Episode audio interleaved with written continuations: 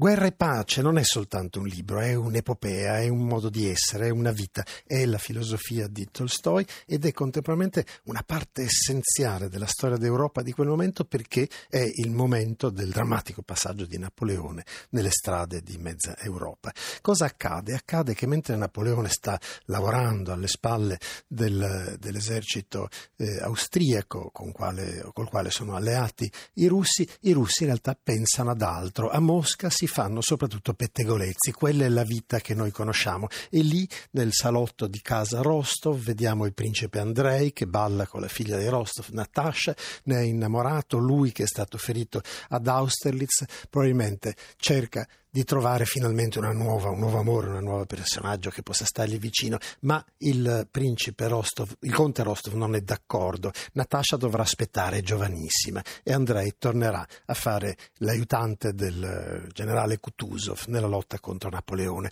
Nel turbine di quello che avviene in quei momenti ci sono almeno due o tre famiglie, fondamentalmente appunto i Rostov e dall'altra parte i Bolkonski. Quello che a noi interessa in fondo è il disperdersi muoversi e degli avvenimenti attorno a questi personaggi, perché ognuno di questi ha una sua personalità, un suo modo di essere, però sono tutti russi fino in fondo, hanno contemporaneamente il grande slancio dei russi nei confronti del sentimento all'amor patrio e dall'altra parte una sorta di bisogno nichilistico di distruggersi e di allontanare da sé quelle che potrebbero essere le parti migliori della loro vita. Accade in questa dimensione che le guerre napoleoniche siano in realtà, almeno come racconta Tolstoi, dei processi incontrollabili in cui le persone si scagliano le une contro le altre senza particolare senso, senza motivo, spesso senza sapere che cosa stanno facendo. Lo stesso Napoleone che dirige l'andamento delle battaglie in realtà non sa cosa succede, non sa cosa accade attorno a lui, ci sono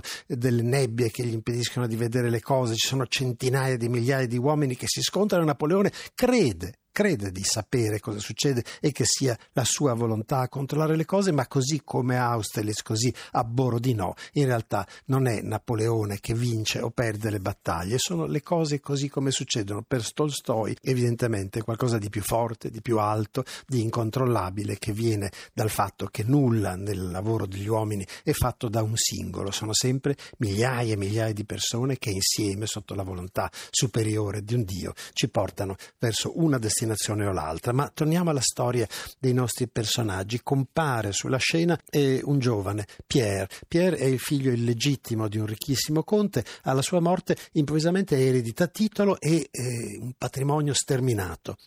sposato con una donna che non lo ama, finirà per sfidare a duello il suo amante, poi per tornare da lei, poi per impegnarsi nelle campagne a cercare di sollevare dalla letatezza i contadini, ma per questo sarà naturalmente considerato velleitario e utopistico e contemporaneamente tentato dall'idea di stare a vedere cosa accade nelle grandi battaglie. Sarà un personaggio incredibile, personaggio che passa tra un, un, dramma e l'altro, guarda quello che succede, intorno a lui la gente muore, spara, eh, i colonnelli eh, si uccidono, eh, la gente si eh, arrabatta per cercare di riuscire a ritrovare il proprio reparto, per eh, rimettere insieme nella confusione spaventosa della battaglia e mm, Pierre cammina eh, tra un morto e l'altro senza rendersi conto che le palle fischiano intorno a lui e la gente muore. C'è dentro le descrizioni della battaglia un po' tutta la filosofia di Tolstoi, lì dentro dentro l'uomo è solo, non sa cosa sta facendo. C'è Rostov che a un certo punto, ferito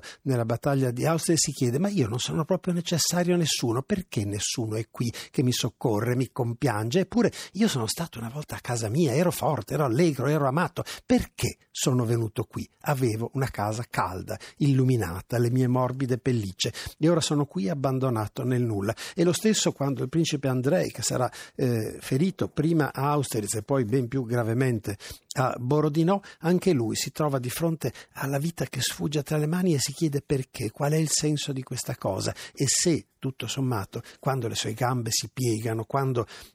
non ha più dentro di sé la forza di vita, si chiede se per caso non sta sparendo, sopra di sé vede il cielo e con le nuvole grigie che strisciano nel cielo si chiede ma com'è calmo tutto, tranquillo, solenne, non è come quando correvo in battaglia, quando ci battevamo, ecco, come mai non mi ero accorto prima che sopra di me c'è un cielo sublime? E come mai sono felice adesso che sono ferito di averlo finalmente conosciuto. Tutto è vano, conclude, tutto è illusione, tranne questo cielo infinito, non esiste nulla tranne esso, ma a fondo forse non esiste nemmeno quello. Ecco, nel frattempo il generale Kutuzov fa la strategia della ritirata, Napoleone potrebbe anche vincere qualche battaglia, ma nel complesso non riuscirà mai a dominare il territorio sconfinato. Dopo Borodino, dove in fondo è la prima battaglia che Napoleone perde e i russi non vincono ma neanche riescono a frenare veramente eh, Napoleone, ci sarà la grande ritirata. I francesi entreranno a Mosca, Mosca sarà incendiata quasi per necessità, si dice, non potevano che riscaldarsi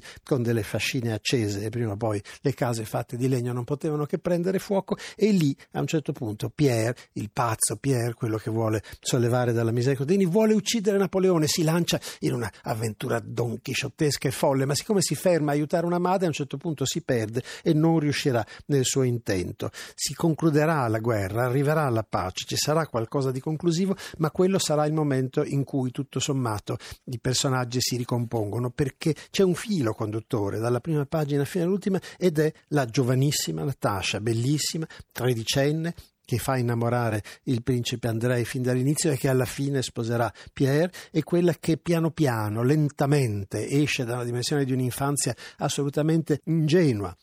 si innamora del primo che passa, così come si innamora di Anatol, un personaggio fatuo, un egoista, un giovane ufficiale assolutamente insignificante e per di più povero, così come si innamora di praticamente tutti quelli che le passano vicino. Solo alla fine non sarà più né bella, né giovane, né fresca come all'inizio, ma finalmente pronta ad avere davanti a sé un vero destino. È appunto il passaggio dalla guerra dell'adolescenza, personalmente anche Natasha attraversa questa dimensione di sorta di maturazione collettiva che è la campagna napoleonica e la pace che ne arriva alla fine. Tutto sommato in questo schema la personalità di Pierre è quella più contraddittoria, ma anche per lui il romanzo è fondamentalmente un romanzo di formazione, è uno che passerà dalla nascita eh, illegittima a essere uno degli uomini più ricchi e più importanti del paese e dall'altra parte quella del principe Andrei. Il principe Andrei è anche lui un uomo fondamentalmente ironico, capace di vivere la sua vita con grande felicità, ma anche lui, anche lui nel momento in cui